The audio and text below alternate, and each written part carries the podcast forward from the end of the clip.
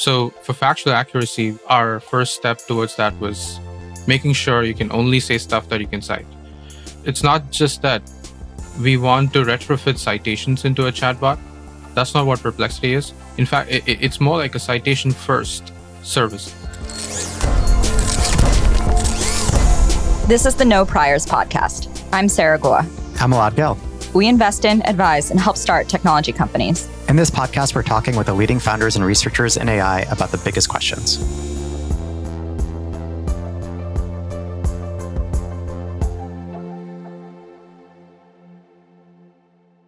With advances in machine learning, the way we search for information online will never be the same.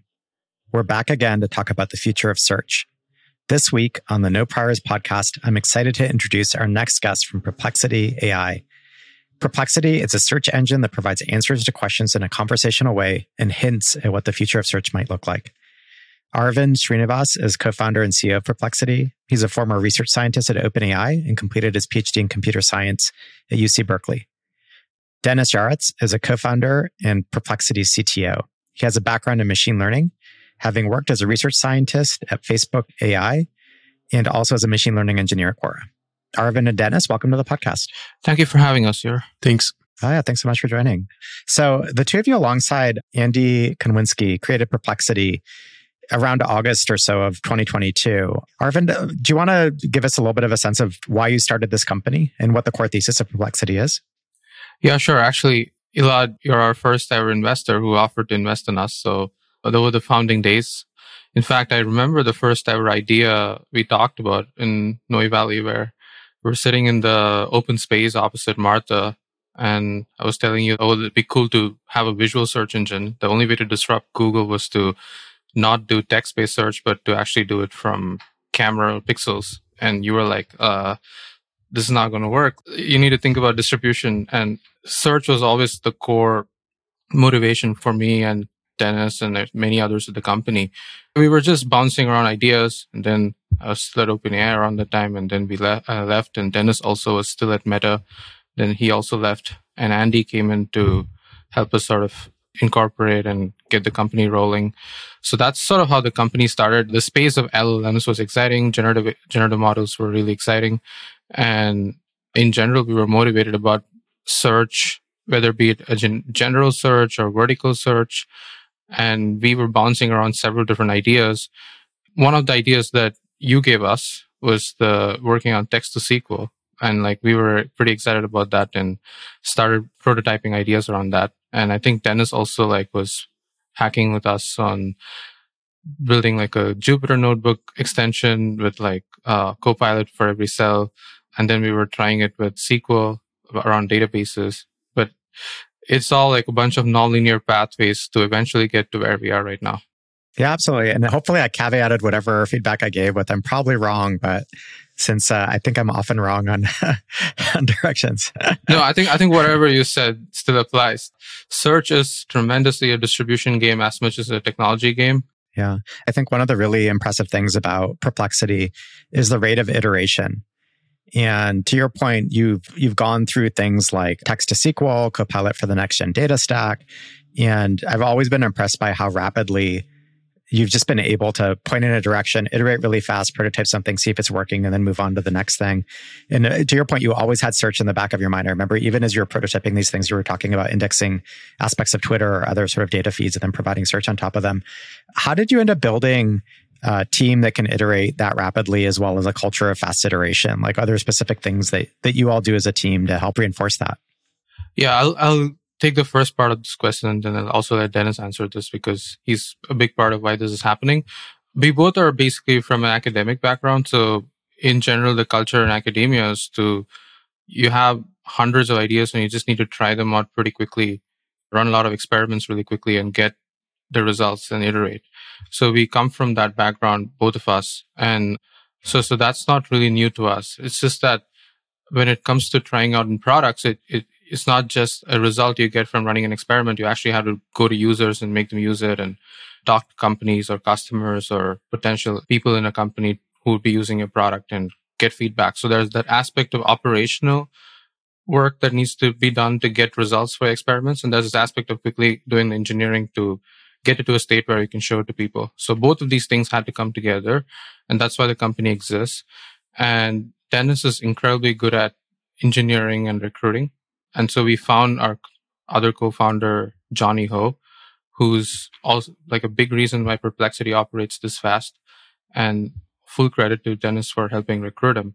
He was the world number one at competitive programming. It's like being Magnus Carlsen of programming. He got pretty excited about all the stuff that Denis was showing him. So it's sort of like few people help you accelerate a lot. And jo- Johnny is like one big reason for that. And Denis sort of continued doing that by getting more and more people in the fall. Are there specific things, Denis, that you look for when you're hiring or when you're screening for great technical talent? Because I mean, one, the way one person put it to me is that you have a team that can build almost anything really fast. And so I'm curious, like, are there heuristics? Are there places that you look for people? Like, how do you think about hiring? Yeah, that's a that's a good question. I'm kind of like looking for the people who maybe have like this general interest in like applying this emerging technology like LLM, right? So like a lot of people hear about it. Maybe they don't have a specific background, but they're like very curious to learn about it and they want to put like a lot of energy into it. So I feel like that's my number one indicator. So like personally, I would rather like get somebody who has this burning desire to work on these things rather than somebody who has, already has a lot of experience and not going to put a lot of or like as much effort as other people. I think uh, another concept that we still use into this day, even though it's like takes a lot of time, it's we have kind of like this trial periods, I would say. So we basically get to know a person a little bit better. And once we see there's like good chance we might hire this person. We then ask person to sort of like work with us for like some time. We kind of like intend to keep our number of employees very small. I feel like it's much faster to operate. And because of that, each hiring decision is very important, you know, and we want to like optimize for the best people. Uh, and that's why we kind of like run this trial process where, you know, we basically making very sure that we want to work with this person. So I think that that's been helpful is there anywhere you've been surprised as you've made hires where you feel like, you know, the signal was wrong or the trial surprised you?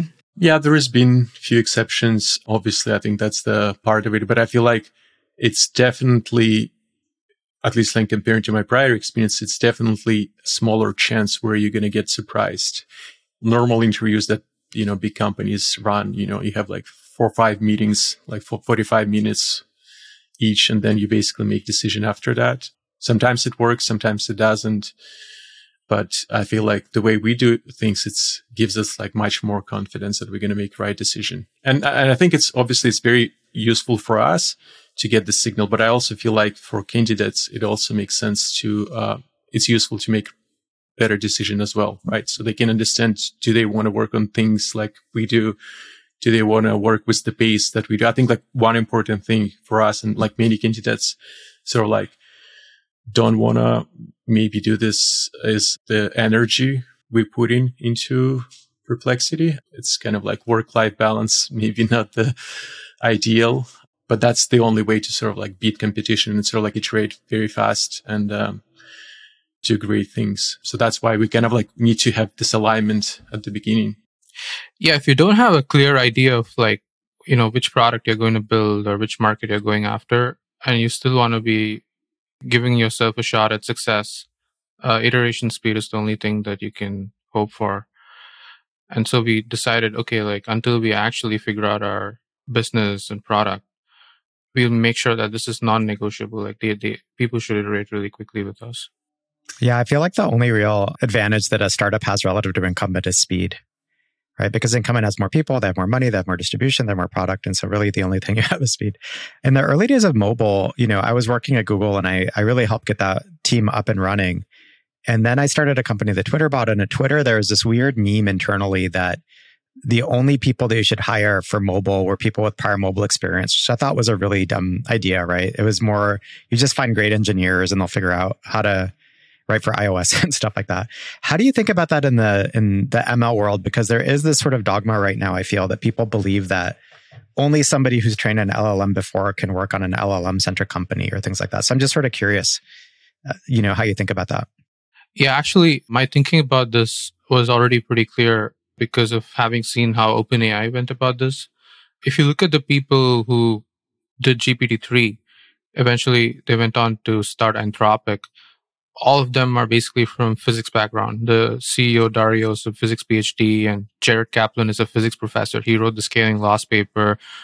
So they basically OpenAI really succeeded in bringing these extremely talented physics people who wanted into machine learning and, and they came into the sort of language models and scaling and that paid off well for them. And similarly, their whole engineering team, if you look at an engineering team, is just Dropbox and Stripe people, all like software engineers, solid people who can build infrastructure front end.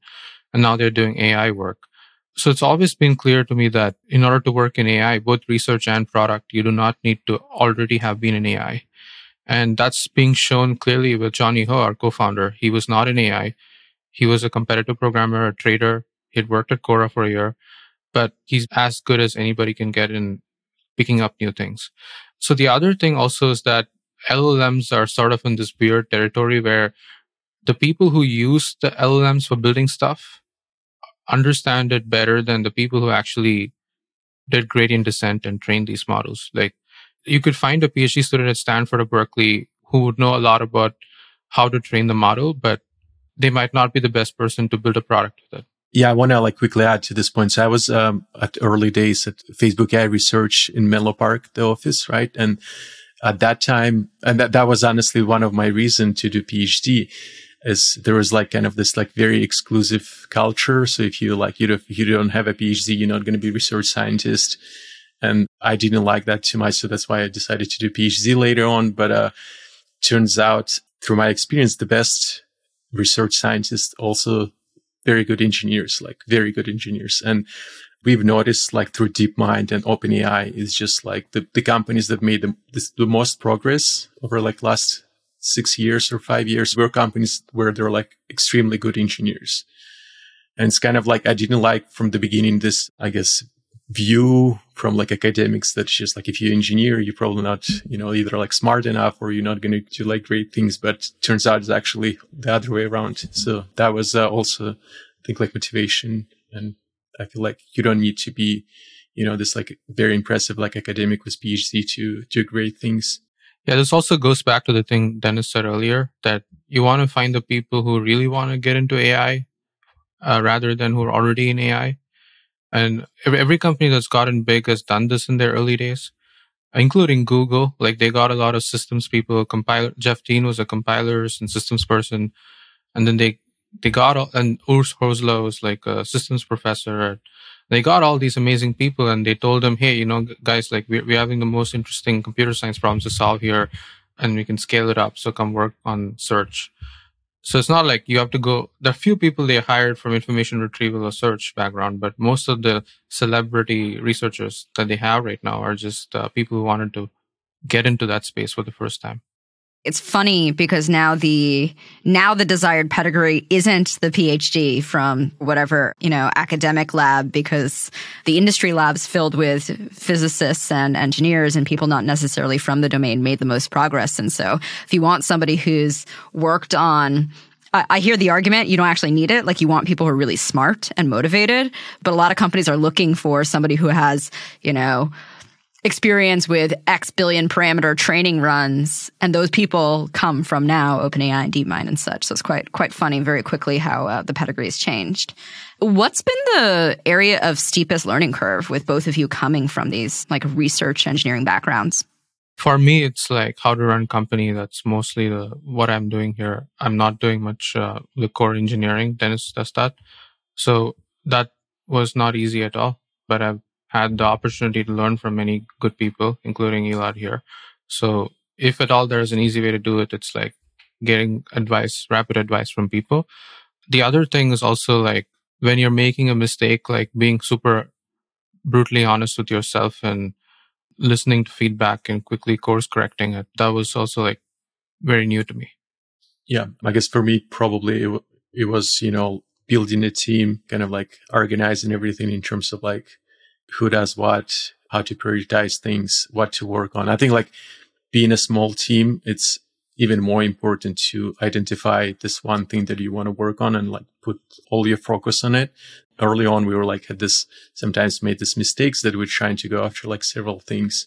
That's why even though we're like six months or like seven months old company, we actually built so many things. We had like, you know, Twitter, we had like a Salesforce integration, we have like HubSpot integration, like many other things that we never like released.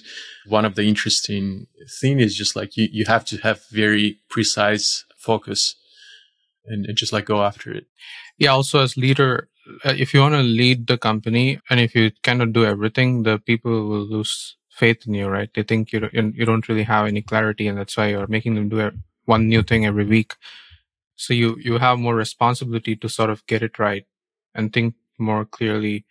And even if you're wrong, like do one thing wrong and at a time and course correct rather than doing five things at once and seeing like which one wins. It's it's difficult for us coming from the academic background for this particular thing because in academia you're basically taught to hedge. You have like one first author project and like three or four co-author projects and like one of them might become a big hit and might change your career whereas that's not how you should do startups. Like you really have to focus and iterate multiple times on one thing or a few things. So that took us a while to quickly learn. Yeah makes a lot of sense. I think everybody goes through very similar paths as they start a company. You know one thing that i think is really interesting right now is we're we're at this point where consumers are really starting to wake up to how machine learning and AI is changing search. And to your point, you all were thinking about this actually before ChatGPT and before the Sydney News and before Bing integrated all these things. So you were quite early to realizing that, yeah. you know, this is going to be a really core piece of search. Uh, Perplexity's mission, I, I believe, is to create the world's most trusted information service. How do you think about important product points around factual accuracy, bias in presenting aggregate information for users, and things like that? Yeah. So I guess you're, you're also from a PhD background, right? So when you write your first paper, the thing your advisors teach you is you only have to write things that you can actually cite. Anything else that you write in the paper is your opinion, not, not a scientific fact. And so that sort of stuck with us pretty closely. And that's sort of why we did the first version where it's citation powered search. So for factual accuracy, we, our first step towards that was making sure you can only say stuff that you can cite this is a pretty subtle point here. It's not just that we want to retrofit citations into a chatbot. That's not what Perplexity is. In fact, it's more like a citation first service that it'll never say anything that it cannot cite. So if people have tried to play with it as if it's like ChatGPT, where like, tell me who are you or like things like that. And even for those questions, it would still go to a search engine, pull up stuff and come back with an answer. It's not going to say, I'm perplexity. I'm like a bot design. How are you doing or something like that. This is because of our obsession about factual accuracy. Like even if it doesn't have a personality or a, or a character in it, we don't care. We want, we only care about the other thing, which is obsession about truth and accuracy. Yet the second point you mentioned about aggregation of things, when you mash up multiple sources together, you might end up hallucinating. Like, for example, if there's multiple people with the name Elad Gil, and like one of them is a venture capitalist and uh, some, some others like a doctor, or let's say, even if it goes to your own LinkedIn and things like, oh, the Elad Gil who did a PhD in biology is different Elad Gil from the venture capitalist because someone might think that, right? It's pretty unusual background. So then that it might end up coming up with some entertaining or funny summaries that collate different sources together. We still haven't thought of a proper fix to this, but one thing is obviously as language models keep getting better, they're going to understand these things, these subtleties even better. And we're already seeing that.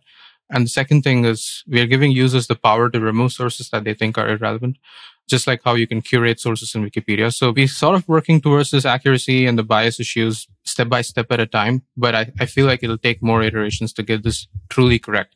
And I also don't think one LLM will just magically solve this problem. You need to build an end to end platform where users can correct the mistakes of an LLM. And that also means you need to design the platform where the incentive is right for the user because this could also be used in the other way where users can use it to hide information. So we haven't really thought through all these issues thoroughly, but we are committed to sort of figuring these things out over time. That makes sense. I guess in addition to that, or maybe related, you've done an impressive amount of research in reinforcement learning. What's unique about the way that Perplexity uses reinforcement learning and how does it tie into these plans? We like RLHF, like uh, reinforcement learning from human feedback, where we use the contractors to, we collect feedback from the users on whether they like the summaries, the completions or not. And like we use contractors to do the, some ratings themselves. And these days, even LLMs can be prompted to do the work that contractors do. Anthropic's written a paper on that. So all these things are getting really very efficient to do. So that's sort of how we have been thinking about reinforcement learning right now. But we haven't gone beyond that to think of like agents and browsers and things like that. We'll probably focus more on the first part for the next at least six months to a year. Uh, one add on this aspect, full blown like RLHF is, you know, definitely something we're to look into that. But there is like several many steps that you can have in between that's significantly going to increase your quality. So for example, I mean, even using something like a rejection sampling, you know, like discriminator on top, it's kind of, you want to like shift, you know, maybe you have a, several samples from your LLM and then you can, can rank some of them using different model, pick only those. It is in a sense kind of like one step of reinforcement learning, but it helps a lot. It's very effective. You guys have talked about how trustworthiness is more important to you than like I don't know, personality, the ability to play with a bot. Like, do you believe in chat as an interface? Like, where's the line between chat and search, given Perplexity does support, for example, like follow ups and things that are more conversational? We think chat UI is the future. People are using it pretty heavily. At the same time, if you can try to get the answer right in the first attempt, you should, right? Like, you have a responsibility to save people's time. It's not like Google doesn't do some kind of chat implicitly. Like, if you go to Google, you always get related questions, follow ups. People also ask for and things like that. It's just sort of implicitly making you click on it. And, you know, like you get a follow up question that you sort of get an experience without the chat UI. So I feel like it's more like whether it makes sense for the particular experience you want to provide for your end user. And in our case, it does. Often you do not get the answer you want in the first attempt and you shouldn't feel the burden to get it also. Like sometimes you could ask a question by just asking for the keyword and then you might realize like, okay, this is actually what I wanted to ask for. I've seen this in live when people use perplexity, but they just couldn't know how to phrase this question the first time. So they use multiple attempts to get to the right question. So there are things like that, whereas the questions get more complex, the chat UI makes a lot more sense than Google's UI.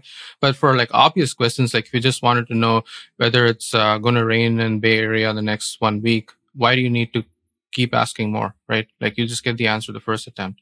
And we want to support both these experiences in perplexity.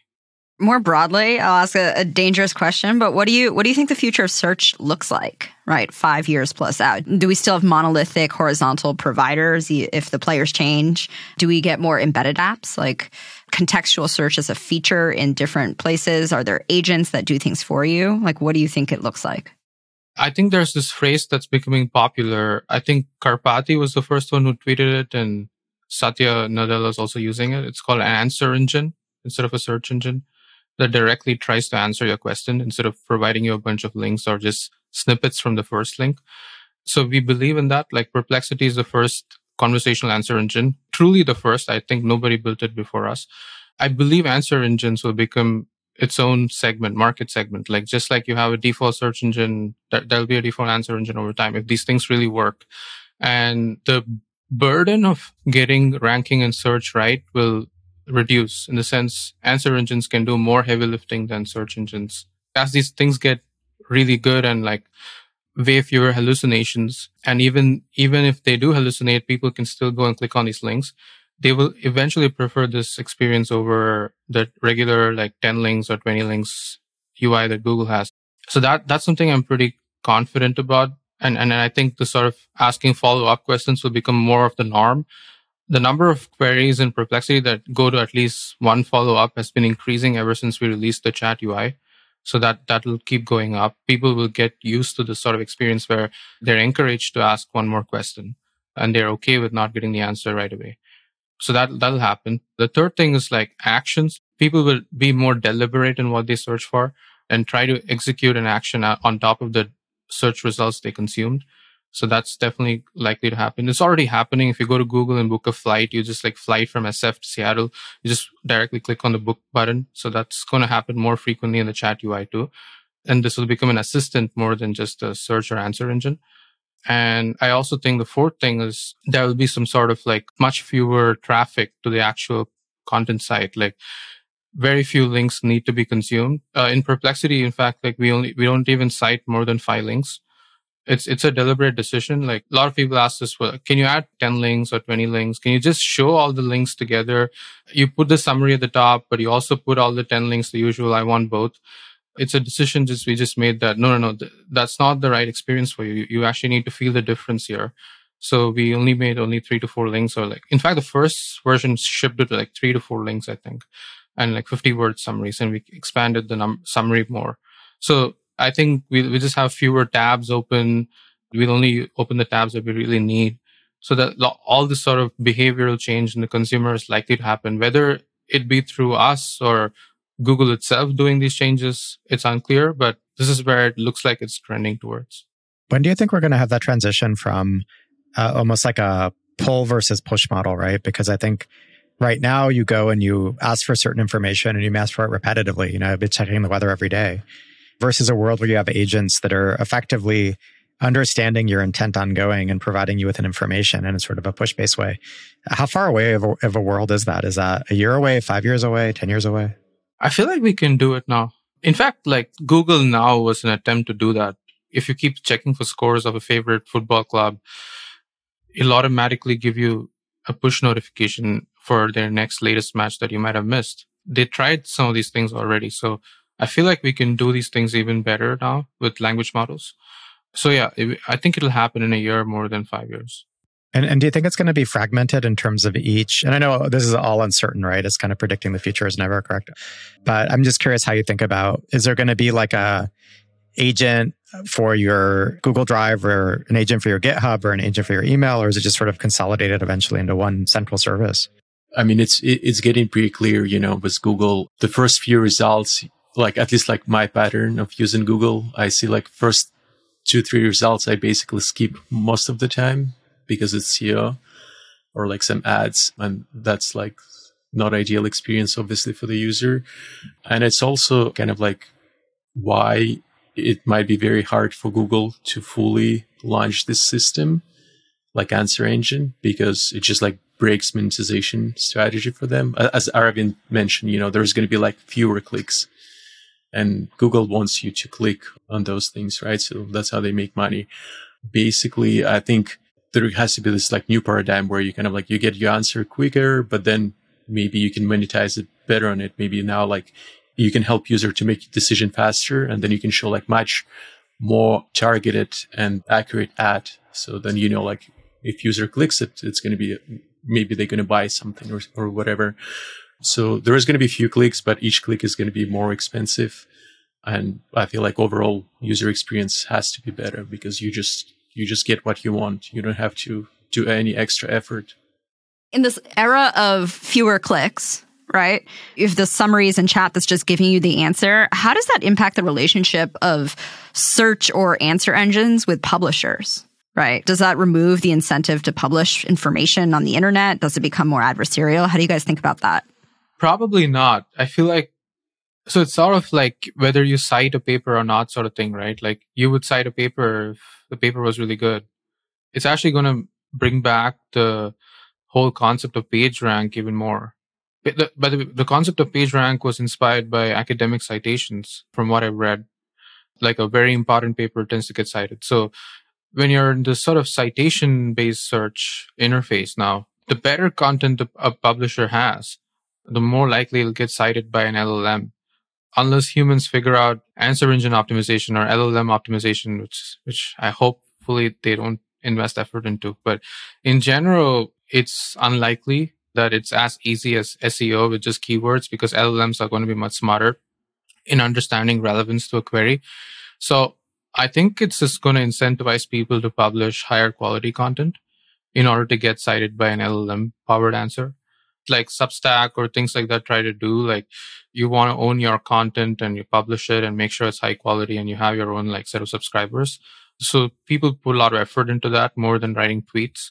So something like that is likely to happen with this interface too. But it's unclear exactly how to make all this monetize at scale, like, you know, the click-based ad engine that Google has.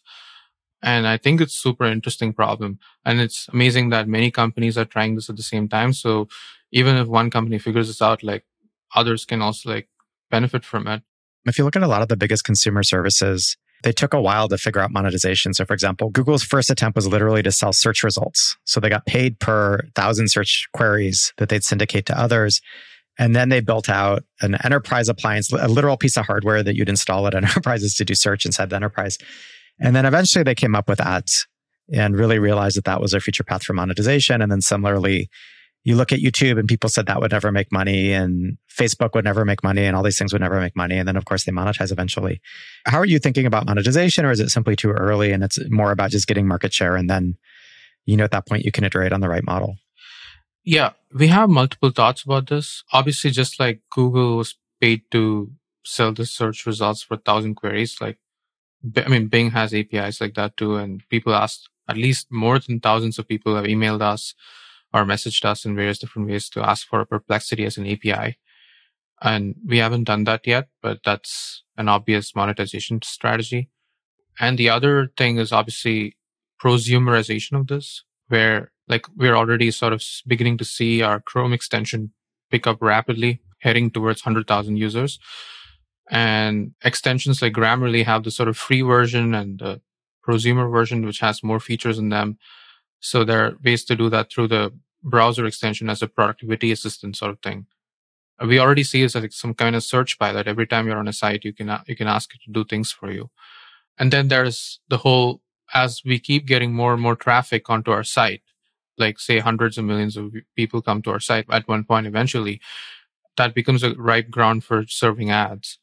But we need to not make the mistake that Google did of combining ads into the core search product itself and figure out an alternative pathway like Facebook did.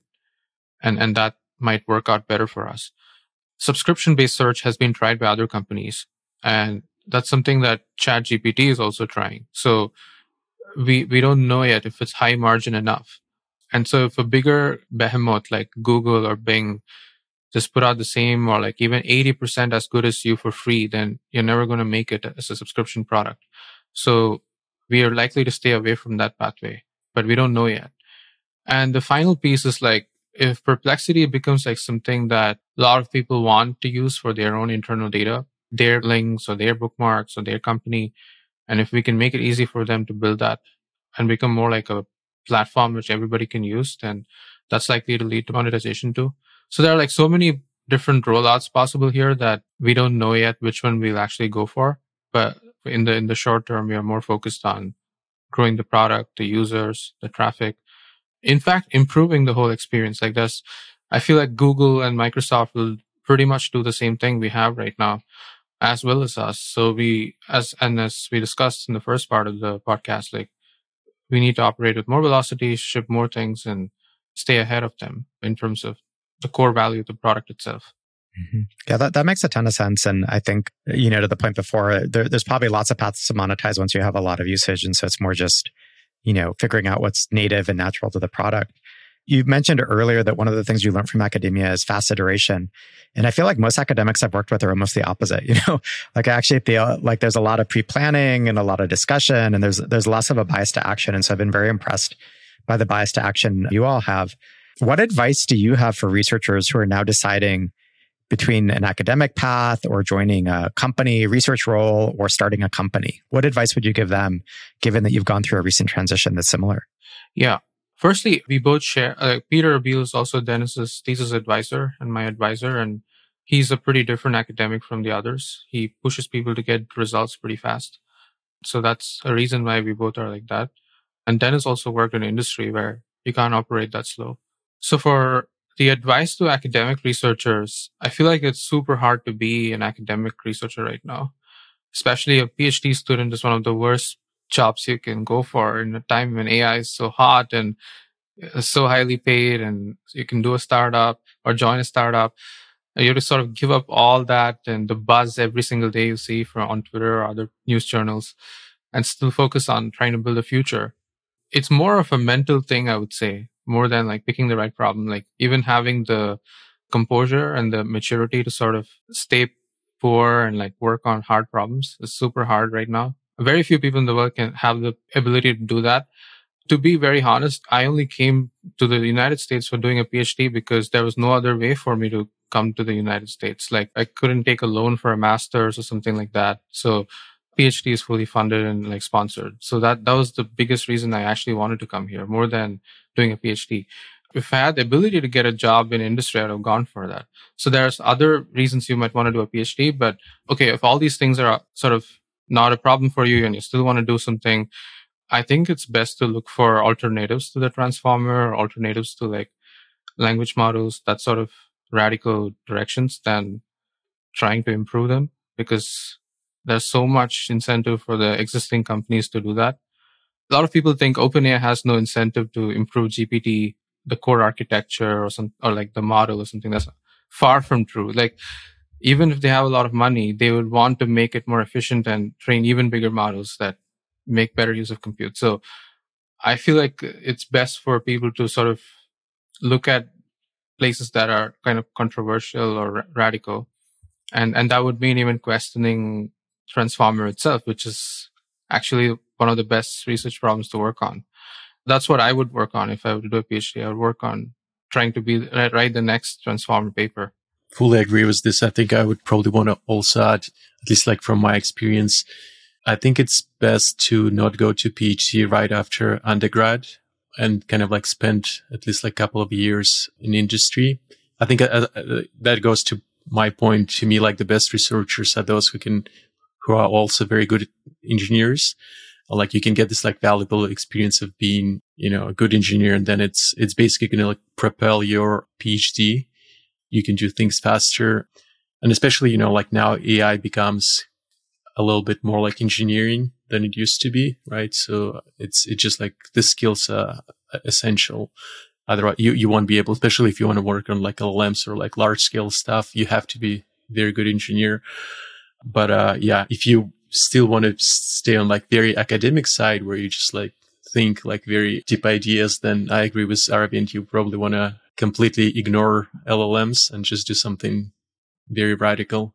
There are some other ways to do stuff that's still useful and pretty different. Like I think Stanford has some students doing this, like state space models and flash attention. Uh, there's some really good papers like that coming out. And flash attention is already being used to improve the efficiency of LLMs. So you, you, can sort of do such things, or you can go work on video or video generation, stuff like that. That's just still out there.